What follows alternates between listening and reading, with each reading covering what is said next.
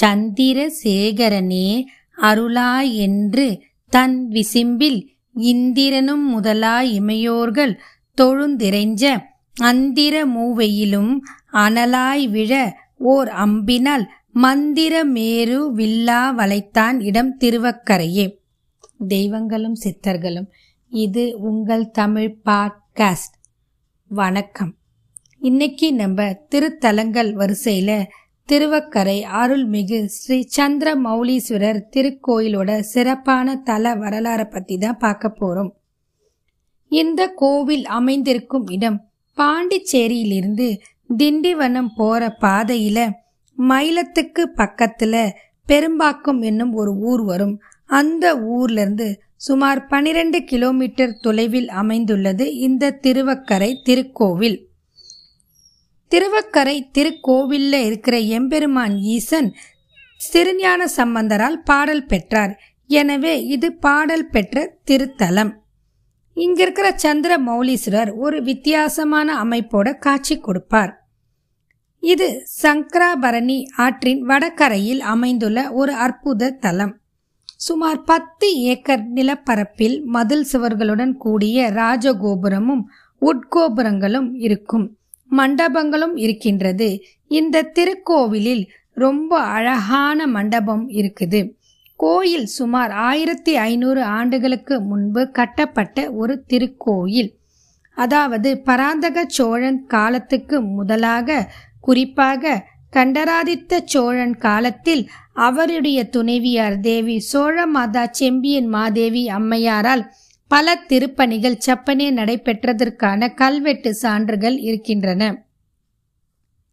இந்த திருக்கோயில்ல மற்ற கோவில்களில் இருக்கிற மாதிரி இருக்காது. மாறுபட்ட அமைப்புடன் இருக்கிறது தான் இந்த கோவிலோட ஒரு சிறப்பான அம்சம். இந்த கோவில்ல ராஜ கோபுரத்துல இருந்து கொடிமரம் நந்தி தேவன் இறைவன் சந்நிதி அமைந்திருக்கும். ஆனால் இவை அனைத்தும் ஒரே நேர்கோட்டில் இல்லாமல் ஒன்றுக்கொன்று விலகி இருக்கும். இதுதான் இந்த கோவிலோட சிறப்பான அம்சம். பொதுவா எந்த ஆலயத்துக்கு நம்ம சென்றாலும் ராஜகோபுரத்துலேருந்து நேராக பார்த்தீங்கன்னா பலிப்பீடம் கொடிமரம் நந்திகேஸ்வரர் அதுக்கப்புறம் மூலஸ்தானத்தில் இருக்கிற இறைவன் எல்லாமே ஒரே நேர்கோட்டில் அமைஞ்சி இருக்கு நம்ம பார்க்கறதுக்கும் ஒரு ரொம்ப வசதியாக இருக்கும். நேர்கோட்டில் நம்ம பார்த்து சேவிக்கிறதுக்கு நமக்கு வசதியாக அமைக்கப்பட்டு இருக்கும் ஆனால் இந்த திருக்கோவிலில் நேர்கோட்டில் அமைஞ்சு இருக்காது. கொஞ்சம் விலகி இருக்கும். இது இந்த கோவிலோட ஒரு சிறப்பான அம்சம். இதன் காரணமாக தான் இந்த கோவிலுக்கு வக்ரகோ அப்படின்ற ஒரு பெயர் வந்தது.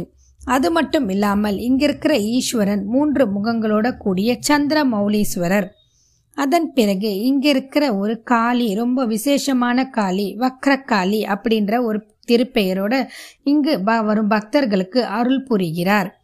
இங்கு வரதராஜ பெருமாளோட தனி சன்னதியும் இருக்குது. பொதுவா ஒவ்வொரு சிவன் ஆலயத்திலும் பெருமாளுடைய சன்னதி இருக்கிறது ரொம்ப கடினமான ஒன்று. ஆனா இந்த திருக்கோயில வரதராஜ பெருமாள் தனி சன்னதியில இருந்து பக்தர்களுக்கு அருள் புரியறது ரொம்ப விசேஷமான ஒரு சமாச்சாரம். இங்கு சனீஸ்வரனுக்கும் வக்ர சனீஸ்வரன் அப்படின்ற ஒரு பெயர் இருக்கு. மேலும் இங்கிருக்கிறோம் நடராஜர் கால் மாறியபடி நிற்கும் நடராஜரை நம்ம பார்க்கலாம். இந்த கோவிலோட தல வரலாறு என்ன சொல்லுதுன்னா முன்ன ஒரு காலத்துல வக்ராசுரன் அப்படின்ற ஒரு அரக்கன் வாழ்ந்து வந்தான். அவன் சிவபெருமான் கிட்ட ரொம்ப ஈடுபாடும் பக்தியும் கொண்டவன். அதன் காரணமாக ஆத்மலிங்கம் ஒன்றை எடுத்து மிகவும் கடுமையாக தவம் புரிஞ்சு சிறப்பான வழிபாட்டு முறைகளையும் செய்து கடுந்தவத்தில் இருந்து வந்தான். இவனுடைய கடுந்தவத்துக்கு மனமிறங்கிய எம்பெருமான் ஈசன் அவனுக்கு பல வரங்களை அளித்தார். அரிய பல வரங்களை பெற்ற அவன் தலைகணம் பிடித்து தன் குல வழக்கப்படி தேவர்களை மிகவும் கடுமையாக துன்புறுத்தினார். இதன் காரணமாக தேவர்கள் அவனிடம் இருந்து தப்பிப்பதற்காக ஓடோடி சென்று சிவனின் பாதத்தில் விழுந்து வணங்கி தங்களை காத்தருளும்படி கேட்டுக்கொள்கிறார்கள். இதை கேட்ட எம்பெருமான் ஈசன் மிகவும் கோபம் கொண்டு சினம் கொள்கிறார். எனவே அவர் விஷ்ணு பகவானிடம் சென்று அந்த அசுரனை அழிக்கும்படி கேட்டுக்கொள்கிறார். மேலும் அதற்காக அவர் விரைந்து சென்று அழிக்கும்படியும் கேட்டுக்கொள்கிறார். சிவனின் கே பேச்சை கேட்டு எம்பெருமான் திருமால் நாராயண பெருமாள் வக்ராசுரனை அழிக்கிறதுக்காக இறங்கி வராரு. கைலாயத்தில் இருக்கிற சிவன் சொன்னதை கேட்டுக்கிட்டு வைகுண்டத்தில் இருக்கிற பெருமாள் இறங்கி வந்து இந்த அசுரனை அழிக்கிறதுக்கு வேகமாக கோவத்தோட வராரு. அப்படி அவர் வேகமாக கோவத்தோட வரும்போது தன்னுடைய மனைவியாகிய மகாலட்சுமியே அங்கேயே விட்டுட்டு வந்துடுறாரு. பெருமாள் கோபமா வந்து வக்ராசுரனை அழிச்சிடுறாரு. அவர் அசுரனை அழிக்க விரைவில் வந்த காரணத்தினாலும் வந்த இடத்தில் அனைவருக்கும் காட்சி கொடுக்க நேர்ந்ததாலும் அவர் தன்னுடன் திருமகளாகிய மகாலட்சுமியை அழைத்து வரவில்லை. அதனால் அவள் அங்கேயே தனித்து விடப்பட்ட காரணத்தினால் இங்கு அவர் தனியாக நின்ற திருக்கோலத்தில் தனி சன்னதியில் காட்சி கொடுக்கிறார். மேலும் இந்த வக்ராசுரன் அழிந்த பிறகு அவனுடைய தங்கை அவள் ஒரு அசுரியாக மாறி மேலும் பல தேவர்களுக்கும் மக்களுக்கும் துன்பம் செய்ய ஆரம்பிக்கிறார் தன்னுடைய அண்ணனோட வழியே பின்பற்றி அவளும் அசுர குணத்தோடு மக்களையும் தேவர்களையும் பலவிதமாக இன்னல்களுக்கு ஆளாக்கி துன்புறுத்துகிறாள். இதனால் மீண்டும் சினம் கொண்ட எம்பெருமான் ஈசன் தனது தேவியை அனுப்பி அந்த அசுரகுல குலமாதை அழிக்க ஆணையிட்டார். அதன் காரணமாக தேவி புறப்பட்டு வருகிறார். துன்முகி அந்த நேரத்தில் கருவுற்று இருந்தால் இருந்தாலும் தேவி இறைவனின் ஆனப்படி கருவுற்று இருந்தாலும் துன்முகியை அழிக்கிறதுக்காக கோர உருவமாக காளி உருக்கொண்டு அந்த வக்கரியை அழிக்கிறாள். அப்பொழுது அந்த அக் அரக்கியின் வயிற்றிலை பிளந்து அரக்கியை கொன்று அவள் வயிற்றில் இருந்த சிசுவை எடுத்து தன் காதில் குண்டலமாக அணிந்து கொண்டாள். இதன் காரணமாகவே இந்த காளி வக்கரகாளி என்று பெயர் பெற்றாள். இதுவே இந்த கோவிலோட தல வரலாறு.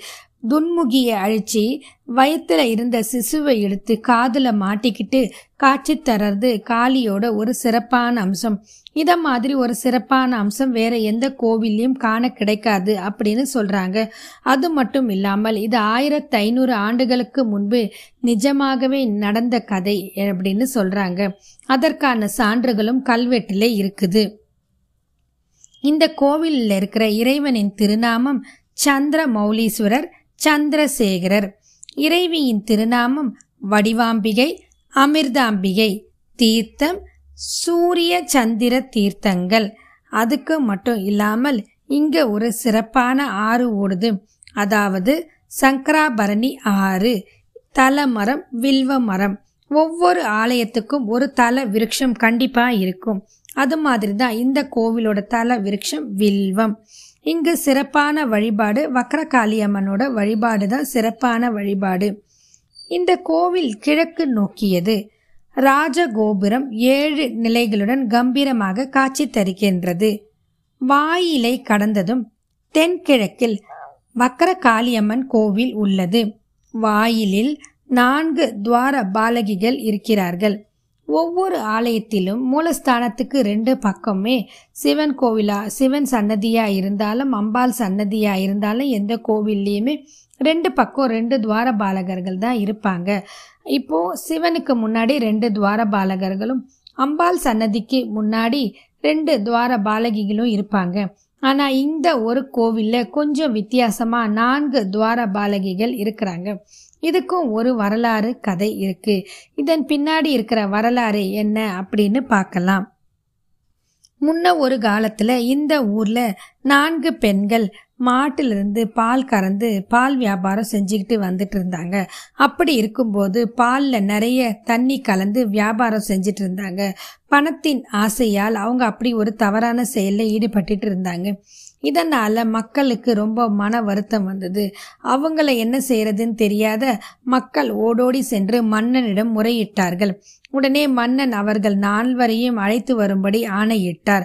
அவங்க நாலு பேருக்கும் தண்டனை கொடுக்கறதுக்காக அவர் முற்படும் போது அவங்க நான்கு பேரும் ஓடோடி சென்று வக்கரகாளியம்மன் கோவில்ல வக்கரகாளியம்மன் பாதத்துல விழுந்து சரணடைஞ்சு மன்னிப்பும் கேட்டு கதறி அழறாங்க. இதை பார்த்துட்டு வக்கரகாளியம்மன் மனம் இறங்கி அவங்கள காத்து ரசித்து அவங்க நாலு பேரையும் தன்னோட சன்னதிக்கு முன்னால நான்கு துவார பாலகிகளை மாற்றி அமைச்சு அருள் புரியுறாங்க. இதுதான் இந்த நான்கு துவார பாலகிகள் நியமித்ததுக்கான சிறப்பான வரலாறு அப்படின்னு புராணத்தில் சொல்கிறாங்க மேலும் மகாகாளியின் திருவுருவத்தை விவரிக்கிறது அவ்வளவு எளிதான ஒன்று கிடையாது.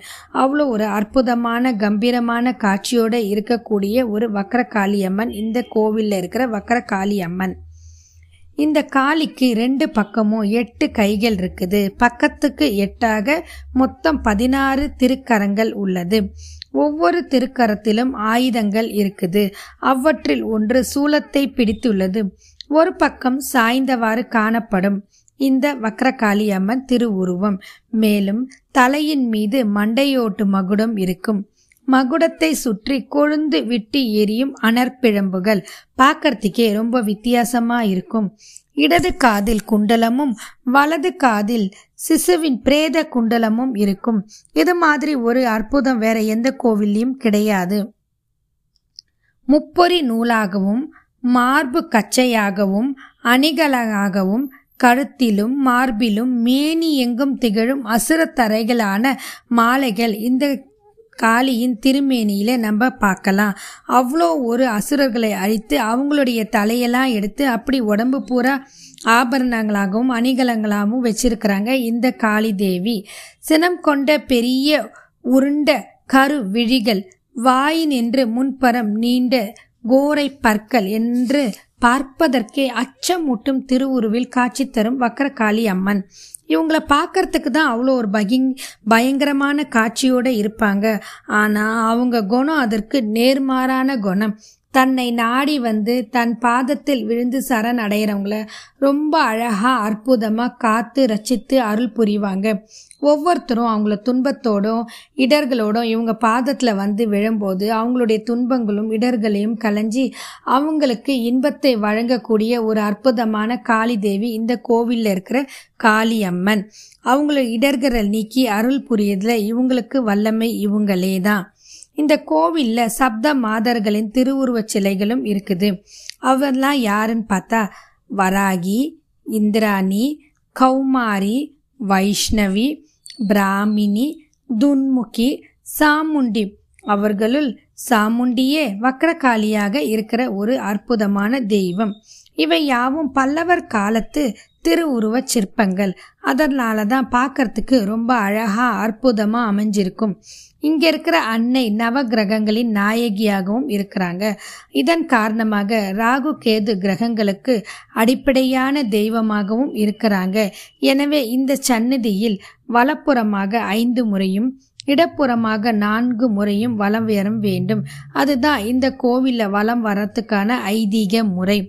இந்த கோவிலில் இருக்கிற வக்கர காளியம்மனுக்கு ஒவ்வொரு மாசமும் பௌர்ணமி அன்னைக்கு நல் இரவு பனிரெண்டு மணிக்கு சந்தன காப்பு அலங்காரம் செய்கிறாங்க பார்க்கறதுக்கே ரொம்ப அற்புதமாக இருக்கும்.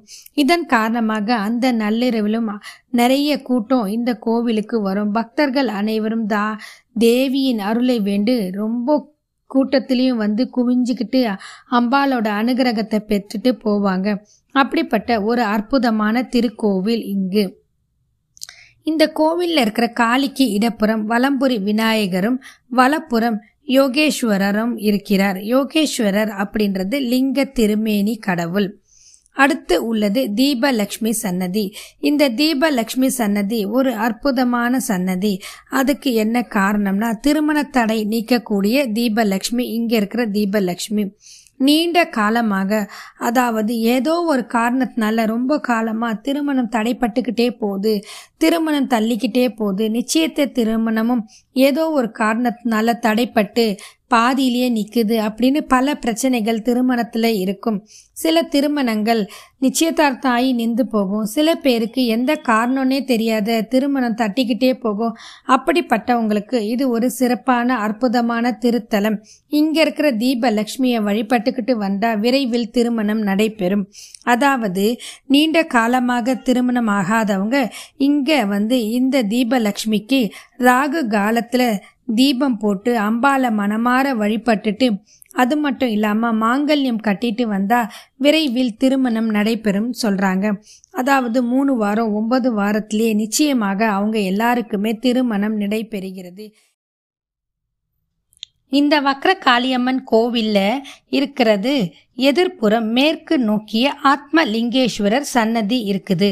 ஆத்மலிங்கேஸ்வரர் சன்னதி இது வந்து யார் வழிபட்ட ஈஸ்வரர்னு பார்த்தீங்கன்னா வக்ராசுரன் அப்படின்ற அரக்கன் பிரதிஷ்ட பண்ணி வழிபட்ட லிங்க திருமேனி இங்கே இருக்குது. வக்ராசுரனால் வழிபட்டதுனால இந்த லிங்கத்தை வக்ர லிங்கம் அப்படின்னு சொல்கிறாங்க அது மட்டும் இல்லாமல் இங்கே இருக்கிற லிங்கத்தை பார்த்தீங்கன்னா சற்று மாறி இருக்கும் இந்த லிங்கம். அதோடு இல்லாமல் இங்கே இருக்கிற லிங்கம் ரொம்ப விசேஷமான ஒரு அம்சத்தோட காட்சி கொடுக்குறோம். கோடை காலத்தில் இந்த லிங்கம் திருமேனி குளிர்ச்சியாகவும் மழை காலத்தில் நீர் முத்துக்கள் மேல் அரும்பியும் சிறப்பான ஒரு காட்சி கொடுக்கும். வெயில் காலத்தில் எப்போவுமே சூடாக இருக்கும். ஆனால் இந்த லிங்கம் மட்டும் அந்த நேரத்தில் குளிர்ச்சியாகவும் மழை காலத்தில் குழு குழுன்னு இருக்கும். ஆனால் அந்த நேரத்தில் வெப்பத்தின் காரணமாக நீர் முத்துக்கள் லிங்கத்தோட திருமேனிலே இருக்கும். இந்த மாதிரி ஒரு அற்புதமான லிங்க திருமேனியை மற்ற சிவாலயங்கள்லையோ வேற எங்கேயுமே நம்ம பார்க்க முடியாது. அடுத்து உள்ள கோபுர வாயிலின் முன்புறம் உள்ள பெரிய நந்தி சன்னதி இருக்குது. அதன் வாயிலுக்கு நேரா இல்லாம கொடிமரம் சற்று விலகி இருக்குது. இதுதான் இந்த கோவிலோட மற்றும் ஒரு சிறப்பான நிகழ்ச்சி. நந்தி சன்னதி வாயிலுக்கு நேரா இருக்காது கொடிமரம். நந்திக்கு வலப்புறம் நூற்றுக்கால் மண்டபம் இருக்குது. இது பார்க்கறதுக்கு ஒரு தேர் போன்ற அமைப்போட வடிவமைக்கப்பட்டு உள்ளது சக்கரங்களும் தேழை இழுத்து செல்லும் குதிரைகளும் பார்க்கறதுக்கு ரொம்ப அழகா இயற்கையோடு இருக்கும். நந்திக்கு எதிரில் இடப்புறம் பெரிய வடிவில் விநாயகர் கம்பீரமாக காட்சி தருகிறார். இங்க கிளி கோபுரம் அப்படின்னு ஒரு கோபுரம் இருக்குது. அதுக்கு அடுத்துள்ள முன் மண்டபத்துக்கு தென்புறம் உள்ள படிகளில் மீதேறி இறைவன் திர் முன்பில் அணையலாம். துவார பாலகர்களும் இருக்கிறாரு. கருவறையில் சந்திர மௌலீஸ்வரர் மூன்று திருமுகங்களோடு கூடிய காட்சியை நம்ம பார்க்கலாம். இந்த லிங்க திருவுருவில் அழகான மூன்று திருமுகங்களோட காட்சி அளிக்கிறது. வேறு எந்த கோவிலும் இல்லாத சிறப்பான அம்சம். இவ்வாறு அமைந்த லிங்க உருவத்தை நாம் கண்டு கழிக்க இந்த திருத்தலத்திற்கு கண்டிப்பாக நம்ம போயிட்டு வரணும். இங்கு ஞான லிங்கமும் மும்முக லிங்கமாக காட்சி தருகின்றது. இந்த லிங்கம் கிழக்கே தத்புருஷ முகமும் தெற்கே அகோர முகமும் வடக்கே வாமதேவ முகமும் கொண்டு அற்புதமாக விளங்குகின்றது. அதிகாலையில் தற்புற முகத்திற்கு மஞ்சள் பூசியும் உச்சிக்காலத்தில் வாமதேவ முகத்திற்கு சந்தனம் சாத்தியும் மாலையில் அகோர முகத்திற்கு குங்குமம் அணிவித்தும் வழிபடுவதற்கு நமக்கு ஒரு சிறப்பான வாய்ப்பாக இந்த கோவிலில் நமக்கு கொடுக்குறாங்க. இப்படி நம்ம வழிபட்டுட்டு வந்தால் மாதொரு பாகனின் அருள் கிட்டும் அப்படின்னு சொல்றாங்க. அதற்கான சிறப்பான ஏற்பாடுகளையும் இந்த கோவிலுக்கு போனா நம்ம செய்யலாம். நம்மளோட தோஷங்கள் ஒவ்வொன்றுக்கும் ஏத்தா மாதிரி காலை மதியம் இரவு அப்படின்னு லிங்கத்துக்கு நம்ம இதை மாதிரி சாத்தி வழிபட்டுட்டு வரலாம். அதாவது மத்தியானம் சந்தனம் அப்படின்னும் போது அது ஒரு சாந்தத்தையும் மஞ்சள் மங்களகரகத்தையும் குங்குமம் கோபத்தையும் தணிக்கக்கூடிய ஒரு மூன்று விதமான காட்சியோடு இங்கே இருக்கிற ஈஸ்வரனை நம்ம வழிபடலாம். தெற்கு நோக்கிய அகோர முகத்தின் வாயில் இரண்டு கோரை பற்களை இருக்கும். இந்த ரெண்டு கோரை பற்களை நம்ம சாதாரண நேரத்தில் பார்க்க முடியாது. அபிஷேக காலங்களில் மட்டுமே காண முடியும். கருவறையின் வலப்புறம் பதினாறு பட்டைகள் கொண்ட லிங்கத்தின் திருவுருவையும் இடப்புறம் வீரபத்திரரின் எழில்வாய்ந்த திருவுருவ சிலையும் காணலாம். பதினாறு பட்டைகள் கொண்ட லிங்கத்தை சோடச லிங்கம் அப்படின்னு சொல்றாங்க. மண்டபத்தில் பல உற்சவ திருமேனிகள் இருக்குது. இங்குள்ள நடராஜர் இடது காலுக்கு பதிலாக வலது காலை தூக்கி விருத்த சடையின்றி கூம்பிய சடை முடியை கொண்டு வக்ர தாண்டவம் புரிகிறார். இது வந்து காலை மாத்தி ஆடுறது மட்டும் இல்லாமல் விரித்த சடை இல்லாமல் கூம்பிய சடையோடு கோபத்தோடு ஆடுற வக்ர தாண்டவம் இந்த ஒரு திருக்கோயிலில் மட்டும்தான் நம்ம பார்க்க முடியும்.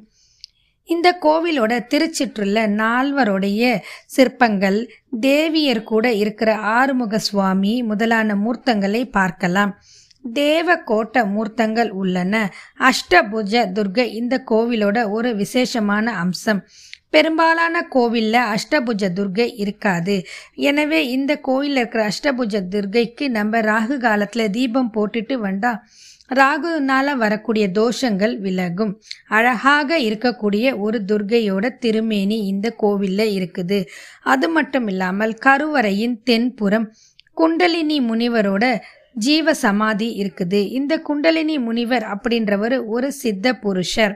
பொதுவாக சித்தர்களோட ஜீவ சமாதி இருந்தால் அந்த கோவில் சிறப்பான அம்சங்களோட ரொம்ப விசேஷமான கோவில் அப்படின்னு சொல்லுவாங்க சித்தர்கள் அமர்ந்த இடம் எல்லாமே புகழுடனும் சிறப்புடனும் இருக்கும். அதன் மாதிரி தான் இந்த கோவிலும் சிறப்பான அம்சமான ஒரு கோவில். உள்ளே லிங்கமும் பிரதிஷ்ட செய்யப்பட்டு இருக்குது. மேற்கு திசையில் வரதராஜ பெருமான் இருக்கிறார். முன்பு சொன்னது போல வரதராஜ பெருமான் இந்த திருக்கோவில தனி சன்னதியில தனியாகவே காட்சி கொடுக்கிறார். அவர் சங்கு பிரயோக சக்கரம் அபய வரத திருக்கரங்களுடன் அற்புதமாக காட்சி கொடுக்கிறார். அபய வரதம் அப்படின்றது யார் வந்து அவரை சரணடைஞ்சாலும் அவங்களை காத்து அபயம் அளிக்கிறது தான் அவருடைய பிரதானமான ஒரு அழகான தோற்றம். எல்லா சிவாலயங்கள்லையும் விஷ்ணு பகவானோட சன்னிதானம் இருக்காது. இந்த ஒரு திருக்கோவிலில் விஷ்ணு பகவானோட அருளும் நமக்கு கிடைக்கும். அதனால் ஹரிஹரனோட அனுகிரகம் நம்மளுக்கு வேணும்னா இந்த கோவிலுக்கு போனால் ரெண்டு பேரையும் நம்ம சேவிச்சுட்டு அவங்களோட அனுகிரகத்தை பெறலாம். இந்த கோவிலில் அசுரனை அழிப்பதற்காக விஷ்ணு பகவான் ஓடி வந்ததன் காரணமாக விரைவாக வந்த காரணத்தினால வந்த இடத்திலே தங்கி பக்தர்களுக்கு அருள் புரிகிறார். எனவே ஓடி வந்து நின்றதனால் நின்ற கோலத்தில் இருக்கிறார். ஓடி வந்ததுனால தேவியை விட்டு தனித்து வந்து இங்கு இருக்கிறார். எனவே இங்கு தேவி இல்லை மகாலட்சுமி இல்லாம காட்சி போடுகிறார். மேற்கு நோக்கிய சன்னதி இடப்புறம் வில்லும் அம்புமாக நந்த கோபாலன் சத்யபாமா ருக்மணி சமேதராக ராமகிருஷ்ணனாக காட்சி கொடுக்கிறார். இந்த கோவிலில் இன்னொரு ஒரு சிறப்பான அம்சம் நந்த கோபாலனோட அம்சம். இந்த கோவிலுக்கு போனால் நம்ம நந்த கோபாலனையும் சேவிச்சிட்டு வரலாம். எதிர்ப்புறம் கருடாழ்வார் இருக்கிறார். பெருமாள் கோவிலின் பின்புறம் சகசர லிங்கேஸ்வரரின் சன்னதி உள்ளது. பெரும்பாலும் சிவ ஆலயங்களில் பார்த்தீங்கன்னா சிவன் சன்னதிக்கு நேராக லிங்கோத்பவரோ இல்லைன்னா பெருமாள் வழிபட்டு போனதுக்கான அடையாளமாக பெருமாளோட திருவுருவமோ இருக்கும்.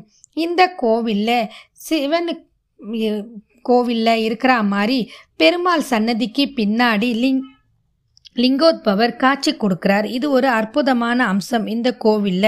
அதாவது சகசர லிங்கேஸ்வரர் சந்நிதி இருக்குது. அடுத்து தென்புறம் நோக்கியவாறு தேவியோரோட ஆறுமுக சுவாமி காட்சி கொடுக்கிறார். அடுத்து நம்ம போய் சேவிக்க போகிறது அன்னை அமிர்தாம்பிகை. இங்கே அம்பாள் தனி கோவிலில் தெற்கு நோக்கி காட்சி கொடுக்குறாங்க. தெற்கு நோக்கிய அம்பாள் விசேஷமான ஒரு அம்பாலா இருக்கும். இங்க இருக்கிற நவ கிரகங்களின் சந்நிதியும் ரொம்ப வித்தியாசமா இருக்கும். காரணம் இது ஒரு வக்ர திருக்கோவில் அதன் காரணமாக இங்க இருக்கிற சனி பகவானோட வாகனமும் சற்று மாறி இருக்கும். எல்லா ஆலயங்களிலும் நம்ம நவ கிரகங்கள்ல பார்த்தீங்கன்னா சனி பகவான் தன்னுடைய வாகனமான காகத்தோடு இருக்கும். காகம் வந்து வலப்புறம் அமைந்து இருக்கும் ஆனால் இந்த ஒரு கோவிலில் வழக்கத்துக்கு மாறா இடப்புறம் அமைந்து விளங்குகின்றது. வக்ர சனீஸ்வரனை வழிபடுவோருக்கு துன்பங்கள் நீங்கும். வக்கரங்கள் நீங்கி வாழ்வில் இன்பம் பெருகும். இதன் காரணமாக இது ஒரு சிறப்பான சனீஸ்வர பகவானுக்கு வழிபாட்டு ஸ்தலம். அதாவது ஏழரை சனி இருக்கிறவங்க அர்த்தாஷ்டம சனி இருக்கிறவங்க அஷ்டம சனி இருக்கிற இவங்க எல்லாருமே இந்த கோவிலில் இருக்கிற சனி பகவானை வாரந்தோறும் தீபம் போட்டு வலம் வந்துட்டே வந்தா சனி பகவானோட வக்ர பார்வையிலிருந்து விலகி நன்மைகள் கிடைக்கும் அப்படின்றது இந்த கோவிலோட ஒரு சிறப்பான வழிபாட்டு முறை. இந்த கோவில் நாள்தோறும் காலை மாலை வழிபாட்டுகள் சிறப்பாக நடைபெறுகிறது. இங்கே உற்சவங்களும் ரொம்ப விசேஷமான உற்சவமாக இருக்குது. சித்ரா பௌர்ணமி ஆடி கிருத்திகை கார்த்திகை மாத தீபத் திருவிழா தைப்பூச திருவிழா பொங்கல் விழா இது எல்லாமே இங்கே சிறப்பாக நடக்குது. சிவாலய சிறப்பு வழிபாடுகளும் இங்கே ரொம்ப முக்கியமாக கொண்டாடப்படுகுது. வைகாசியில் ஒரு முக்கியமான உற்சவம் இங்கே நடக்குது. அது என்னென்னா பௌர்ணமியில் வரதராஜ பெருமாளுக்கு சந்தன காப்பு அலங்காரம் நடைபெறுகிறது. இது மட்டும் இல்லாமல் ஒவ்வொரு பௌர்ணமியும் அதாவது மாதந்தோறும் வர பௌர்ணமி இரவில் வக்ர காளி அம்மனுக்கு சிறப்பான பூஜைகள் செய்து சிறப்பான அலங்காரம் பண்ணி சந்தன காப்போட நமக்கு அற்புதமான காட்சி கொடுக்குறாங்க. இங்கே இருக்கிற வக்ர காளி அம்மன் தேவி. இந்த சிறப்பான அம்சத்தோட நம்ம அம்பால பூஜை செஞ்சுட்டு அங்கே காட்டுற ஜோதி தரிசனத்தை பார்த்துட்டு வந்தால் வாழ்க்கையில் இருள் நீங்கி ஜோதியோட பிரகாசிக்கலாம் அப்படின்றது இந்த கோவிலோட ஒரு ஐதீகம். ஒவ்வொரு மாதமும் இந்த மாதிரி ஒரு சிறப்பான பூஜை சிறப்பான முறையில் நடைபெறுகிறது. இதற்காக நிறைய பக்தர்கள் கூட்டமாக இங்கே வராங்க. அதே மாதிரி அமாவாசையிலும் மதியம் பன்னெண்டு மணிக்கு சிறப்பான பூஜைகள் ஆராதனைகள் நடைபெறுகிறது. இந்த கோவில் இந்து அறநிலைத்துறை நிர்வாகத்தில் உள்ளது. பல்லாயிரம் ஆண்டுகளுக்கு முன்பு இருந்த இந்த கோவில் அப்படின்றதுனால அங்கு பல்லாயிரம் ஆண்டுகளுக்கு முன்பு வளர்ந்த மரங்கள் இப்போ நிலத்தில் புதையுண்டு கற்களா மாறி இருக்கு இத மாதிரி ஒரு அற்புதமான காட்சியை எங்கேயுமே பார்க்க முடியாது. மரம் கல்லானதை இந்த கோவில்ல தான் பார்க்க முடியும். அதே ம கோவிலில் வந்து பார்த்திங்கன்னா மரங்கள் வந்து அதே தோற்றத்தோட கல்லாவே இருக்கும். அதாவது மரங்கள் மாதிரியே இருக்கும் ஆனால் அது கல் இந்திய நில இயல் துறையின் தேசிய புதை படிவ பூங்காவாக இதை அமைச்சு பார்க்குறவங்களுக்கு ஒரு கண்க்கு வித்தையாக காட்சியாக காட்டுறாங்க. இது ஒரு சிறப்பான ஸ்தலம். சுற்றுலா பயணிகளை ஈர்க்கக்கூடிய ஒரு அற்புத தலம். இந்த கோவிலில் இருக்கிற வக்கர காளியம்மனுக்காக ஒரு அழகான பாட்டையும் சொல்கிறாங்க வக்கரையில் காளியென உருவாகி அம்பர்பினி வந்தவுடன் தீர்க்கும் தேவி முக்காலம் நன்மை தர எக்காலம் காத்திருக்கும் நற்பாதம் போற்றி போற்றி அப்படின்னு இங்கே இருக்கிற காளியை அற்புதமாக பாடி வழிபடுறாங்க. எனவே நாம் அனைவரும் நமக்கு எப்போ வாய்ப்பும் சந்தர்ப்பமும் கிடைக்குதோ இங்கே இருக்கிற கோவிலில் இருக்கிற வக்கரகாளியம்மனோட அனுகிரகத்தையும் சந்திர மௌலீஸ்வரரோட அனுகிரகத்தையும் பெருமாளுடைய அனுகிரகத்தையும் பெற்று வாழ்வில் நல்ல வளங்கள் பெற வேண்டும் என்று கூறி இத்துடன் இந்த பதிவை நிறைவு செய்கிறேன். மீண்டும் மற்றும் ஒரு பதிவில் சந்திப்போம். வாழ்க வளமுடன்.